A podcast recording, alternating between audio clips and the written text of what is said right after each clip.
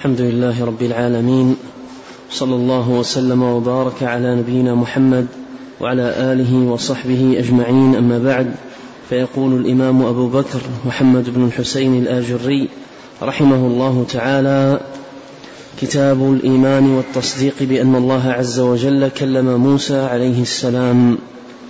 الحمد لله المحمود على كل حال وصلى الله على محمد النبي وعلى آله وسلم أما بعد فإنه من ادعى أنه مسلم ثم زعم أن الله عز وجل لم يكلم موسى فقد كفر يستتاب فإن تاب وإلا قتل فإن قال قائل لما قيل لأنه رد القرآن وجحد ورد السنة وخالف جميع علماء المسلمين وزاغ عن الحق. وكان ممن قال الله عز وجل ومن يشاقق الرسول من بعد ما تبين له الهدى ويتبع غير سبيل المؤمنين نوله ما تولى ونصله جهنم وساءت مصيرا. فأما الحجة عليهم من القرآن فإن الله عز وجل قال في سورة النساء وكلم الله موسى تكليما. وقال عز وجل في سورة الأعراف ولما جاء موسى لميقاتنا وكلمه ربه قال رب أرني أنظر إليك. وقال عز وجل قال يا موسى إني اصطفيتك على الناس برسالاتي وبكلامي الآية.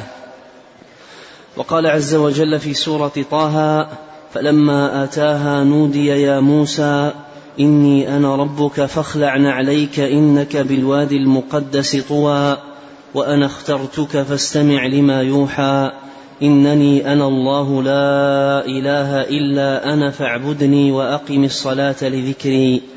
إلى آخر الآيات. وقال عز وجل في سورة النمل فلما جاءها نودي أن بورك من في النار ومن حولها وسبحان الله رب العالمين. يا موسى إنه أنا الله العزيز الحكيم. وقال عز وجل في سورة القصص فلما أتاها نودي من شاطئ الوادي الأيمن في البقعة المباركة من الشجرة أي يا موسى إني أنا الله رب العالمين.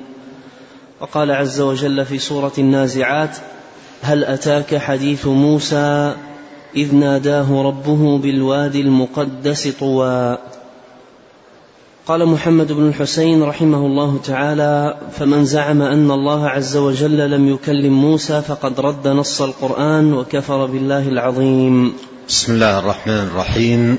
الحمد لله رب العالمين وأشهد أن لا إله إلا الله وحده لا شريك له وأشهد أن محمدا عبده ورسوله صلى الله وسلم عليه وعلى آله وأصحابه أجمعين. اللهم علمنا ما ينفعنا وانفعنا بما علمتنا وزدنا علما وأصلح لنا شأننا كله ولا تكلنا إلى أنفسنا طرفة عين. أما بعد هذه الترجمة والتي بعنوان الإيمان والتصديق بأن الله عز وجل كلم موسى عليه السلام. الغرض منها إثبات صفة الكلام لله عز وجل وأن ربنا تبارك وتعالى يتكلم متى شاء بما شاء. فتكلم بالتوراة وهي من كلامه ثم بالإنجيل وهو من كلامه ثم بالقرآن وهو من كلامه. فهو عز وجل موصوف بهذه الصفة. ودل على ثبوتها أنواع كثيرة من الأدلة. من هذه الأنواع الدالة على ثبوت صفة الكلام لله عز وجل ما خص الله وشرف به موسى عليه السلام من بين الرسل أن سمع كلام الله من الله بلا واسطة. أن سمع كلام الله من الله تبارك وتعالى بلا واسطة شرفه بذلك. ولهذا يأتي معنا في الحديث اصطفاك الله بكلامه في محاجة آدم وموسى. فالله اصطفاه بأن خصه بهذا الشرف بسماع كلام الله من الله. دون واسطة رسول ملكي بينه وبين الله تبارك وتعالى يبلغه كلام الله بل سمعه من الله. وهذا نوع من أنواع الأدلة الدالة على ثبوت الكلام صفة لله عز وجل. وقد ساق المصنف الإمام الآجري رحمه الله تعالى جملة من آيات القرآن المثبتة لتكليم الله لموسى عليه السلام. صدرها بقوله وكلم الله موسى تكليما وقوله تكليما مصدر مؤكد لثبوت هذه الحقيقة وهي أن الله كلمه بكلام سمعه موسى منه عليه السلام. كلم الله موسى تكليما تكليما هذا تأكيد. مصدر مؤكد. مثل قول القائل نزل فلان نزولا أو مات موتا. هذا مصدر مؤكد. وفيه إثبات هذه الحقيقة وهي أن الله سبحانه وتعالى تكلم بكلام سمعه موسى منه ولم يكن بين موسى وبين الله في هذا الكلام واسطة بل سمعه من الله تبارك وتعالى مباشرة. وذكر رحمه الله تعالى أفرادا من الأدلة على هذا النوع ثم قال بعد سوقه لهذه الأدلة فمن زعم أن الله لم يكلم موسى رد نص القرآن وكفر بالله العظيم. أن هذا نص آه، تكاثرت أو أمر تكاثرت عليه الأدلة في كتاب الله سبحانه وتعالى فمن رده فقد رد القرآن ورد القرآن كفر بالله وتكذيب بكلامه جل في علاه. نعم. قال رحمه الله تعالى فإن قال منهم قائل إن الله تعالى خلق كلاما في الشجرة فكلم به موسى قيل له هذا هو الكفر لأنه يزعم أن الكلام مخلوق تعالى الله عز وجل عن ذلك. ويزعم أن مخلوقا يدعي الربوبية وهذا من أقبح القول وأسمجه. وقيل له يا ملحد هل يجوز لغير الله أن يقول إنني أن الله؟ نعوذ بالله أن يكون قائل هذا مسلما هذا كافر يستتاب فإن تاب ورجع عن مذهبه السوء وإلا قتله الإمام. فإن لم يقتله الإمام ولم يستتبه وعلم منه أن هذا مذهبه هجر ولم يكلم ولم يسلم عليه ولم يصل خلفه ولم تقبل شهادته ولم يزوجه المسلم كريمته.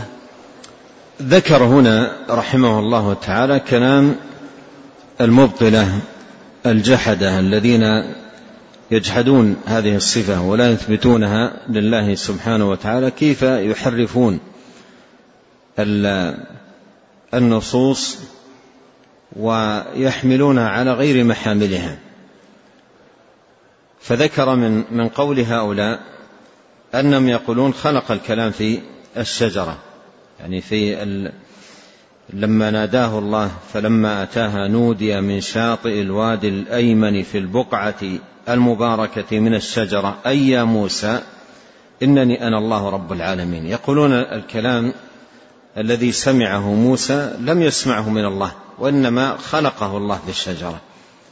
خلقه الله في الشجرة فسمعه منها. وعلى هذا القول من يكون القائل إنني أنا الله؟ لا إله إلا أنا فاعبدني وأقم الصلاة لذكري. من القائل لهذا الكلام؟ يكون القائل على قول هؤلاء الباطل هو الشجرة. فتصبح آه، يزعم كما قال الشيخ رحمة الله عليه يزعم أن مخلوقا يدعي الربوبية. يزعم أن مخلوقا يدعي الربوبية. لأن الأمر كما قال العلماء إذا إذا خلق سبحانه وتعالى كلاما في محل إذا خلق سبحانه وتعالى كلاما في محل كان ذلك المحل هو المتكلم. كان ذلك المحل هو المتكلم بذلك الكلام. وكان الكلام كلاما لذلك المحل لا لخالقه. لا لخالقه سبحانه وتعالى. فيكون الكلام الذي سمعه موسى وهو قوله إنني أنا الله لا إله إلا أنا كلاما لمخلوق وليس للخالق. فيكون الأمر كما قال المصنف رحمه الله يزعم أن مخلوقا يدعي الربوبيه وهذا من أقبح القول وأسمجه. وهذا من أقبح القول وأسمجه. ولهذا قال أحد السلف هو الإمام الشافعي رحمه الله لما نقل له قول لأحد هؤلاء قال هذا نخالف حتى في لا إله إلا الله. نحن نقول لا إله إلا الله نحن نقول لا إله إلا الله الذي يتكلم والقائل إنني أنا الله لا إله إلا أنا فاعبدني. وهو يقول لا إله إلا الله وينسب للشجرة أنها تقول إنني أنا الله لا إله إلا أنا. أو كلاما هذا معناه. فهذا حتى في أصل التوحيد. ومدلول كلمة التوحيد لا إله إلا الله. ولهذا قال المصنفون ويزعم أن مخلوقا يدعي الربوبية. وهذه حال الضلالات كما ذكر العلماء رحمهم الله تتولد يولد بعضها بعضا. ولهذا تأتي الضلالة فتولد ضلالة أكبر منها. تأتي الضلالة عند هؤلاء فتولد ضلالة أكبر منها ويريدون الفرار من شيء فيقعون في أمر أشر وأعظم منه. فذكر أن الذي يقول إن قوله إنني أنا الله آه، قائل ذلك مخلوق خلقه الله في الشجرة أو في غيرها يقول هذا من آه، أقبح الكفر والعياذ بالله. قد نعوذ بالله أن يكون قائل هذا مسلما هذا كافر. استتاب فإن تاب ورجع عن مذهبه وإلا قتله الإمام. وتنبه لقوله وإلا قتله الإمام يعني هذه الأمور إقامة الحدود والتعزيرات والعقوبات هذه ليست بيد أحد الناس وإنما هذه أمور ترفع إلى الإمام وهو المسؤول عنها وهو الذي يتولى إقامتها لا أحد الناس لأنه لو تولاها أحد الناس صارت أمور الناس إلى فوضى. أما العمل الذي على أحد الناس مثل ما شرح. قال آه، يهجر لا يكلم لا يسلم عليه لا يصلى خلفه ونحو ذلك. نعم.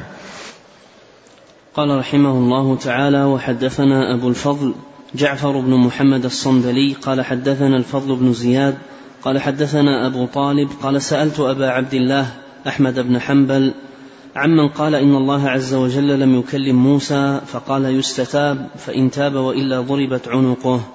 وقال أبو عبد الله سمعت عبد الرحمن بن مهدي في هذه المسألة بعينها يقول من قال إن الله عز وجل لم يكلم موسى فهو كافر يستتاب فإن تاب وإلا ضربت عنقه. قال وحدثنا أبو محمد عبد الله بن العباس الطيالسي قال حدثنا إسحاق بن منصور الكوسج قال قال أحمد قال عبد الرحمن بن مهدي من قال إن الله عز وجل لم يكلم موسى يستتاب فإن تاب وإلا قتل. نعم يعني هذه بعض الآثار عن السلف في تقرير الحكم الذي ذكره قبل قليل رحمه الله. نعم. قال محمد بن الحسين رحمه الله تعالى أما السنن التي جاءت ببيان ما نزل به القرآن أن الله عز وجل كلم موسى عليه السلام ليس بينهما رسول من خلقه تعالى الله عما يقوله الملحد الذي قد لعبت به الشياطين. حدثنا أبو العباس عبد الله بن الصقر السكري قال حدثنا إبراهيم بن المنذر الحزامي قال حدثنا عبد الله بن وهب حاء وحدثنا أبو بكر بن أبي داود قال حدثنا أحمد بن صالح المصري وأبو الطاهر أحمد بن عمرو المصري قال حدثنا ابن وهب قال أخبرني هشام بن سعد عن زيد بن أسلم عن أبيه أن عمر بن الخطاب رضي الله عنه قال قال رسول الله صلى الله عليه وسلم إن موسى عليه السلام قال يا رب أرنا آدم الذي أخرجنا من الجنة فأراه الله عز وجل آدم فقال أنت أبونا آدم؟ فقال له آدم نعم. قال أنت الذي نفخ الله عز وجل فيك من روحه وعلمك الأسماء كلها وأمر ملائكته فسجدوا لك؟ قال نعم. قال فما حملك على أن أخرجتنا ونفسك من الجنة؟ قال له آدم ومن أنت؟ قال أنا موسى. قال أنت نبي بني إسرائيل؟ أنت الذي كلمك الله ج... أنت الذي كلمك الله جل ذكره من وراء حجاب ولم يجعل بينك وبينه رسولا من خلقه؟ قال نعم. قال فما وجدت في كتاب الله عز وجل أن ذلك كان في كتاب الله قبل أن أخلق؟ قال نعم. قال فلم تلومني في شيء قد سبق من الله تعالى فيه القضاء قبلي؟ قال النبي صلى الله عليه وسلم عند ذلك فحج آدم موسى فحج آدم موسى. لما ذكر رحمه الله تعالى الأدلة من القرآن الكريم على تكليم الله لنبيه وكليمه موسى عليه السلام موسى يقال له الكليم لأن الله خصه من بين الأنبياء بهذا الشرف. لما ذكر الأدلة من القرآن على ذلك أتبعها هنا بسوق الأدلة من السنة. وذكر رحمه الله هذا الحديث حديث محاجة آدم لموسى وقول النبي عليه الصلاة والسلام في تمامه فحج آدم موسى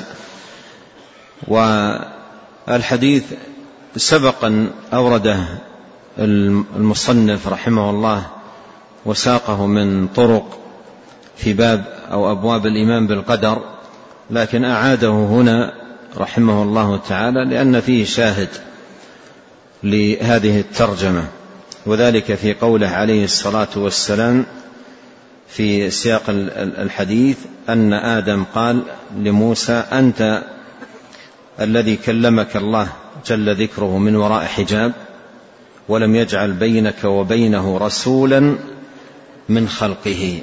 هذا موضع الشاهد ولم يجعل بينك وبينه رسولا من خلقه. أي أن الله عز وجل اختص موسى عليه السلام بهذا التشريف وهذا التكريم بإسماعه كلامه بأن أسمعه كلامه سبحانه وتعالى من دون واسطة كما قال في هذا الحديث ولم يجعل بينك وبينه رسولا من خلقه. وما كان لبشر أن يكلمه الله أن يكلمه الله إلا وحيا أو من وراء حجاب أو يرسل رسولا. فقال لم يجعل رسولا بينك وبينه وهو الملك. وإنه لتنزيل رب العالمين نزل به الروح الأمين.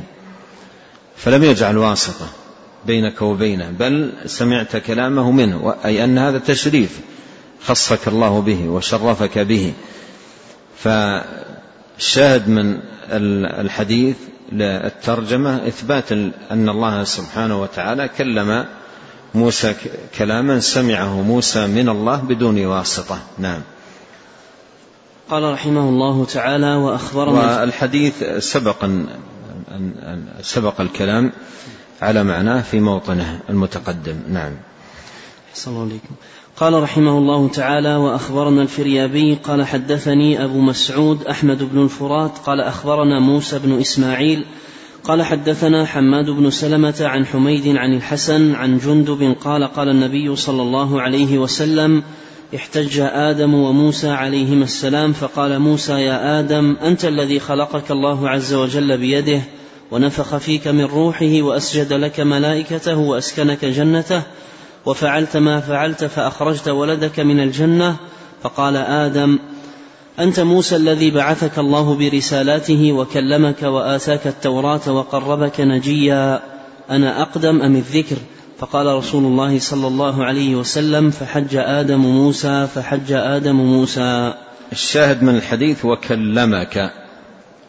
الشاهد من الحديث قوله وكلمك. أي كلاما سمعته منه بلا واسطة كما في الروايات الأخرى.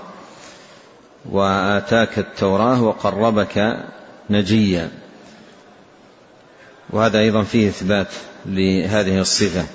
أنا أقدم أم الذكر؟ يعني الذكر المراد به ما كتب وقدر في اللوح المحفوظ. نعم. قال رحمه الله تعالى وحدثنا أبو بكر ابن أبي داود قال حدثنا أحمد بن صالح قال حدثنا سفيان عن عم قال حدثنا سفيان عن عمرو عن طاووس أنه سمع أبا هريرة رضي الله عنه يقول قال رسول الله صلى الله عليه وسلم احتج آدم وموسى فقال موسى يا آدم أنت أبونا أخرجتنا من الجنة.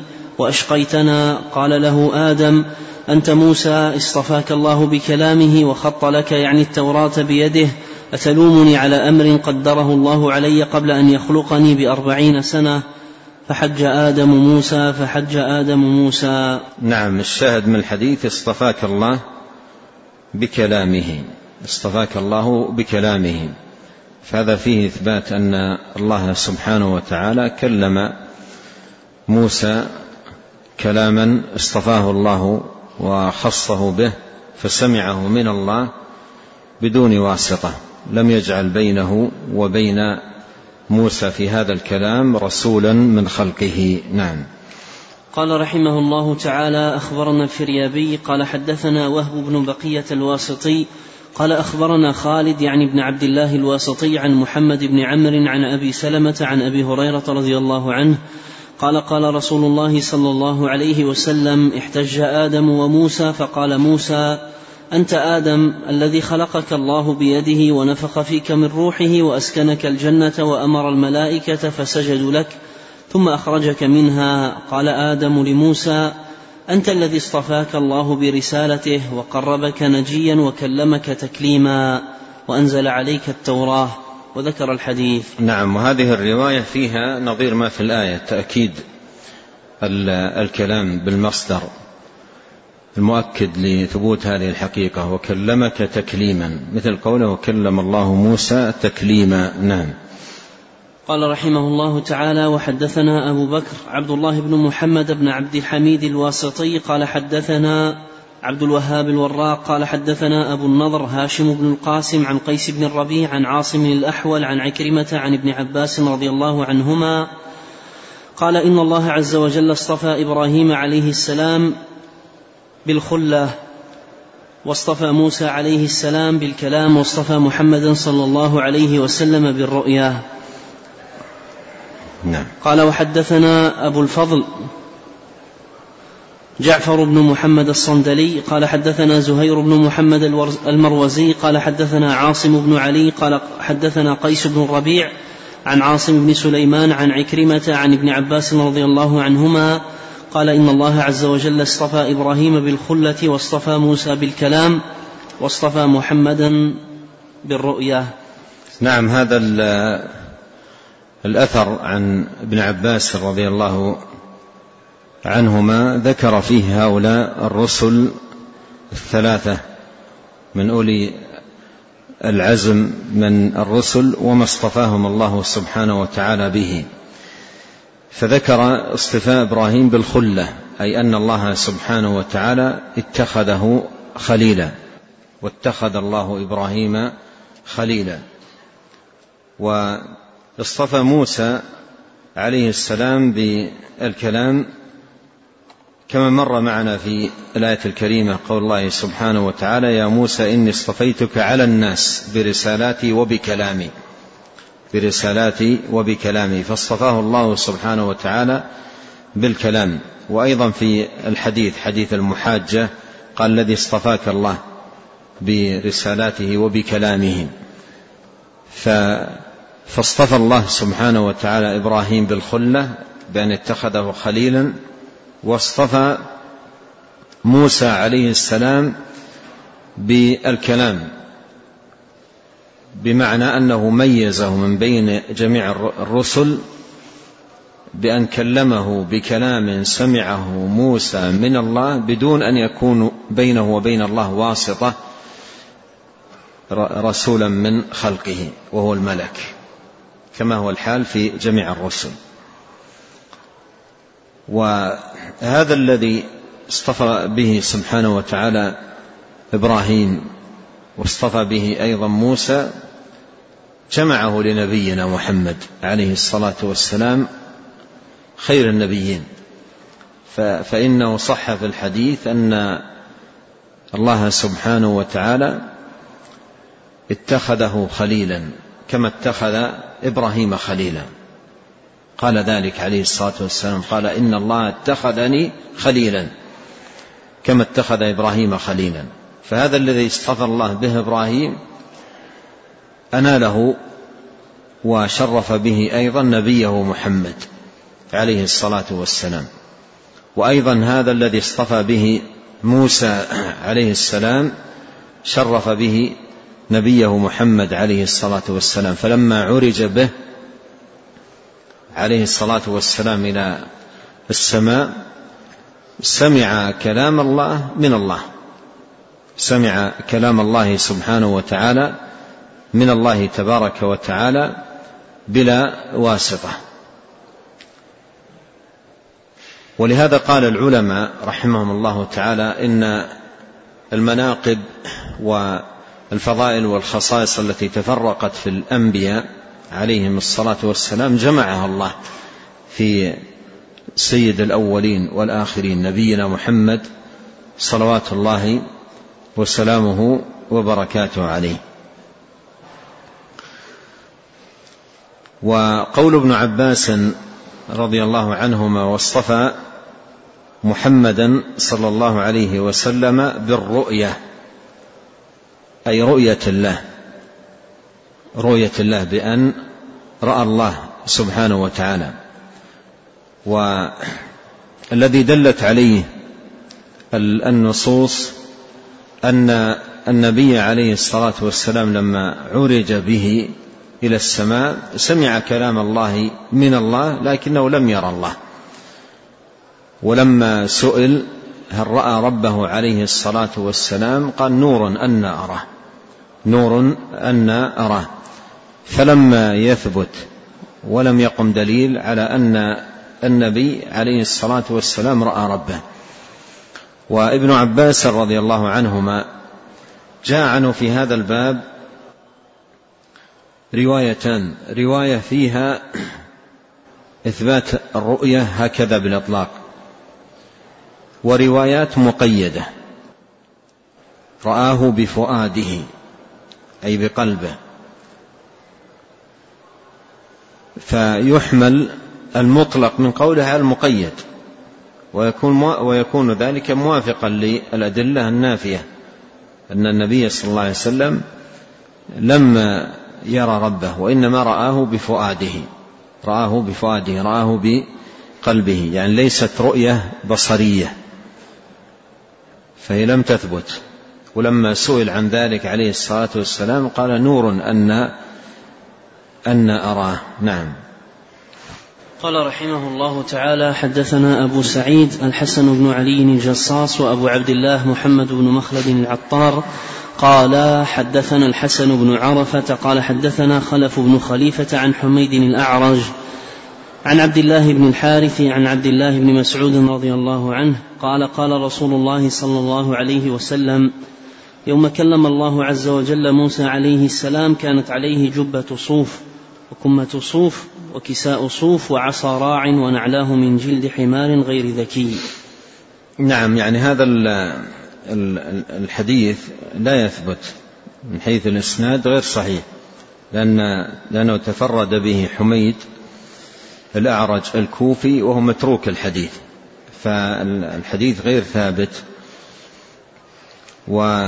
والمصنف رحمه الله ساقه من أجل قال يوم كلم الله. موسى فهو موافق لما لما تقدم ولم يذكره اعتمادا عليه وإنما الاعتماد على الروايات الصحيحة المتقدمة بالأسانيد الثابتة. نعم. قال رحمه الله تعالى أخبرنا وقوله في تمام الحديث ونعلاه من جلد حمار غير ذكي بعض المفسرين علل بذلك أمر الله لموسى بخلع عليه لما أتى الوادي المقدس. مات الوادي المقدس أمره بخلق, بخلق بخلع النعلين. قيل لأن نعلاه من جلد حمار غير ذكي من جلد حمار غير ذكي. فبعضهم ذكر هذا التعليل ومنهم من قال يعني تشريفا للبقعة وتشريفا في للمكان وقيل غير ذلك كما أشار إلى ذلك الإمام بن كثير رحمه الله تعالى في تفسيره. نعم. لكن الحديث غير ثابت. الحديث لا, لا, لا, لا يثبت عن النبي عليه الصلاة والسلام. تفرد به حميد ومتروك. نعم. قال أخبرنا إبراهيم بن موسى الجوزي قال حدثنا يوسف بن موسى القطان قال حدثنا علي بن عاصم عن الفضل بن عيسى الرقاشي قال حدثني محمد بن المنكدر قال حدثني جابر بن عبد الله رضي الله عنهما قال قال رسول الله صلى الله عليه وسلم لما كلم الله عز وجل موسى عليه السلام من الطور كلمه بغير الكلام الذي كلمه يوم ناداه به فقال له موسى يا رب هذا كلامك الذي كلمتني به؟ قال يا موسى إنما كلمتك بقوة عشرة آلاف لسان ولي قوة الألسنة كلها وأنا أقوى من ذلك. نعم وهذا أيضا غير ثابت. هذا غير ثابت. الفضل الرقاشي منكر الحديث متفق على تضعيفه. فالحديث غير ثابت عن نبينا الكريم عليه الصلاة والسلام. نعم. قال حدثنا أبو شعيب عبد الله بن الحسن الحراني قال حدثنا محمد بن بكار قال حدثنا أبو معشر عن عبد الرحمن بن معاوية قال إنما كلم الله موسى عليه السلام بقدر ما يطيق موسى من كلامه ولو تكلم بكلامه كله لم يطقه لم يطقه شيء. نعم وأيضا هذا غير ثابت. أبو معشر ضعيف. نعم. قال حدثنا أبو بكر عبد الله بن محمد بن عبد الحميد الواسطي. قال حدثنا عبد الوهاب الوراق. قال حدثنا أبو النضر عن معمر عن محمد بن كعب القرظي. قال قالت بنو إسرائيل لموسى عليه السلام ما شبهت صوت ربك تعالى حين كلمك؟ قال شبه صوت الرعد حين لا يترجع. نعم وهذا من الأخبار أخبار بني إسرائيل. يعني هذا الخبر يرويه محمد بن كعب القرظي ومن الإسرائيليات. وأيضا المتن فيه نكارة. المتن فيه نكارة. قيل ما شبهت صوت ربك حين كلمك قال شبه صوت الرعد حين لا يترجع. فالمتن فيه نكارة وهو أيضا من الإسرائيليات. نعم. قال رحمه الله تعالى حدثنا أبو الطيب الحسين بن علي بن صالح الهروي قال حدثنا أبو بكر أحمد بن محمد الحجاج المروزي وإسحاق بن إبراهيم بن عبد الرحمن قال حدثنا أحمد بن حنبل قال حدثنا إسماعيل بن عبد الكريم بن معقل بن منبه قال حدثني عبد الصمد بن معقل قال سمعت وهب بن منبه يقول لما اشتد على موسى عليه السلام كربه قال له ربه عز وجل ادن مني فلم يزل يدنيه حتى شد ظهره بجذع الشجرة فاستقر. وذهبت عنه الرعدة وجمع يديه في العصا وخضع برأسه وعنقه فقال له ربه تبارك وتعالى إني أقمتك اليوم مقاما لا ينبغي لبشر من بعدك أن يقوم مقامك. أدنيتك مني حتى سمعت كلامي وكنت بأقرب الأمكنة مني. قال وذكر الحديث. نعم وهذا وهذا الخبر الذي يرويه وهب بن منبه رحمه الله وهو من علماء التابعين هو كذلك من الإسرائيليات من الإسرائيليات من الأخبار التي تنقل وتروى عن بني إسرائيل. ثم من جهة أخرى فيما يتعلق بما جاء في هذا الخبر إني قد أقمتك اليوم مقاما لا ينبغي لبشر من بعدك أن يقوم مقامك. أدنيتك مني حتى سمعت كلامي وكنت بأقرب الأمكنة مني. فالذي كان لنبينا محمد عليه الصلاة والسلام من الكلام والقرب أعلى. الذي كان لنبينا عليه الصلاة والسلام من القرب القرب من الله وسماع الكلام من الله تبارك وتعالى أعلى. نعم.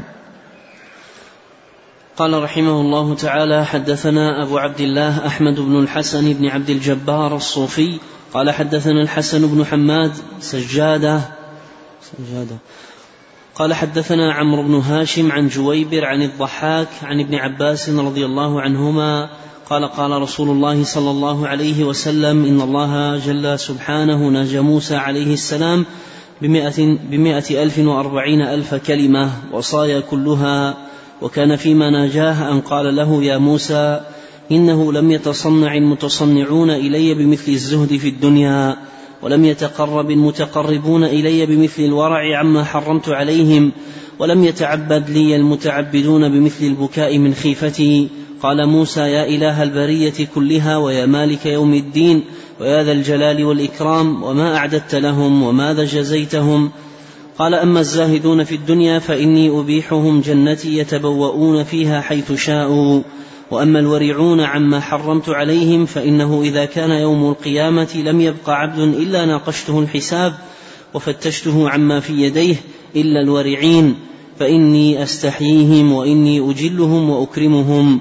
وأدخلهم الجنة بغير حساب. وأما البكاؤون من خيفتي فأولئك لهم الرفيق الأعلى لا يشاركون فيه.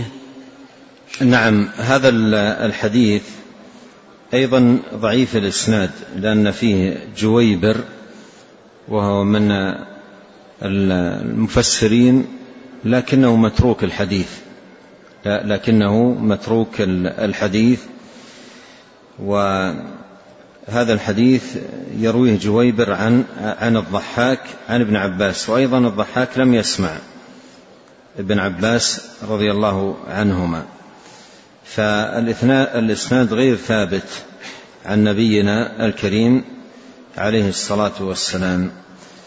وفي الشاهد من الحديث تكليم الله سبحانه وتعالى لموسى والتكريم ثابت لكن الحديث وهذه الألفاظ التي جاءت فيه غير ثابتة عن نبينا الكريم عليه الصلاة والسلام. في الحديث تفريق بين آه، الزهد والورع. قال بمثل الزهد في الدنيا ولم يتقرب المتقرب بمثل الورع عما حرمت عليهم.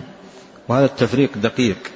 مع الضعف الذي في الحديث لكن من حيث المعنى أو الفرق بين الزهد والورع لأن الزهد كما عرفها العلماء رحمهم الله تعالى ترك ما لا ينفع في الآخرة.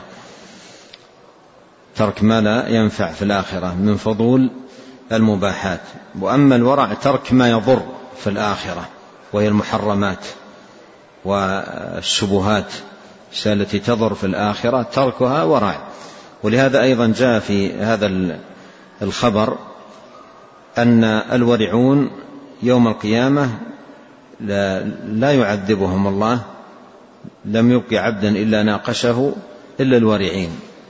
لأن من ترك المحرم وفعل الواجب هو المقتصد وهو يدخل الجنة بدون حساب.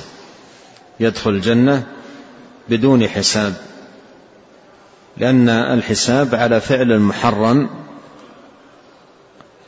أو ترك الواجب. أما أما الرغائب والمستحبات والنوافل هذه فيها علو درجات ليس فيها حساب. نعم. قال رحمه الله تعالى حدثنا أبو القاسم عبد الله بن محمد بن عبد العزيز بن عبد العزيز البغوي قال حدثنا الحسن بن الصباح قال حدثني قاسم المعمري عن عبد الرحمن بن محمد بن حبيب بن أبي حبيب عن أبيه عن جده قال شهدت خالد بن عبد الله القسري وهو يخطب فلما فرغ من خطبته وذلك يوم النحر قال ارجعوا فضحوا تقبل الله منكم فإني مضح بالجعد بن درهم. إنه زعم أن الله عز وجل لم يكلم موسى تكليما ولم يتخذ إبراهيم خليلا. تعالى الله عما يقول الجعد بن درهم علوا كبيرا ثم نزل فذبحه. قال محمد بن حسين رحمه نعم يعني هذا الأثر به ختم رحمه الله تعالى هذه الترجمة. وفيه قتل خالد القسري يوم عيد الأضحى لهذا الرأس من رؤوس الجهمية وهو الجعد ابن درهم. وقتله يوم الأضحى بهذه الطريقة لا أنه هو الأضحية التي ضحى بها في ذلك اليوم وإنما أراد أن يظهر النكال وشناعة العمل حتى يرتدع أهل الضلال وأهل الباطل. ولهذا شكر له أهل السنة هذا الصنيع لأن فيه قطع, قطع لدابر هؤلاء المفسدين. وفي هذا المعنى قال ابن القيم رحمة الله عليه في النونية شكر الضحية كل صاحب سنة لله درك من أخي قرباني. نعم. قال محمد بن الحسين رحمه الله تعالى فيما ذكرته من هذا الباب مقنع لمن عقل عن الله جل اسمه وعن رسوله صلى الله عليه وسلم والآيات المذكورة. إن الله عز وجل كلم موسى عليه السلام تكليما والكلام من الله جل وعز إلى موسى عليه السلام بلا رسول بينهما. نعم يعني هذه خلاصة أن ما ساقه رحمة الله عليه في هذه الترجمة من آيات وأحاديث فيها مقنع وفيها كفاية وفيها إقامة الحجة وإبانة البرهان أن الله كلم موسى عليه السلام تكليما بكلام سمعه موسى من الله تبارك وتعالى دون أن يكون بينهما رسول من خلقه. نفعنا الله أجمعين بما علمنا وزادنا علما وأصلح لنا شأننا كله وهدانا إليه صراطا مستقيما. اللهم اغفر لنا ولوالدينا ولمشايخنا ولولاة أمرنا وللمسلمين والمسلمات والمؤمنين والمؤمنات الأحياء منهم والأموات. سبحانك اللهم وبحمدك أشهد أن لا إله إلا أنت أستغفرك وأتوب إليك. اللهم صل وسلم على عبدك ورسولك نبينا محمد وآله وصحبه. جزاكم الله خيرا.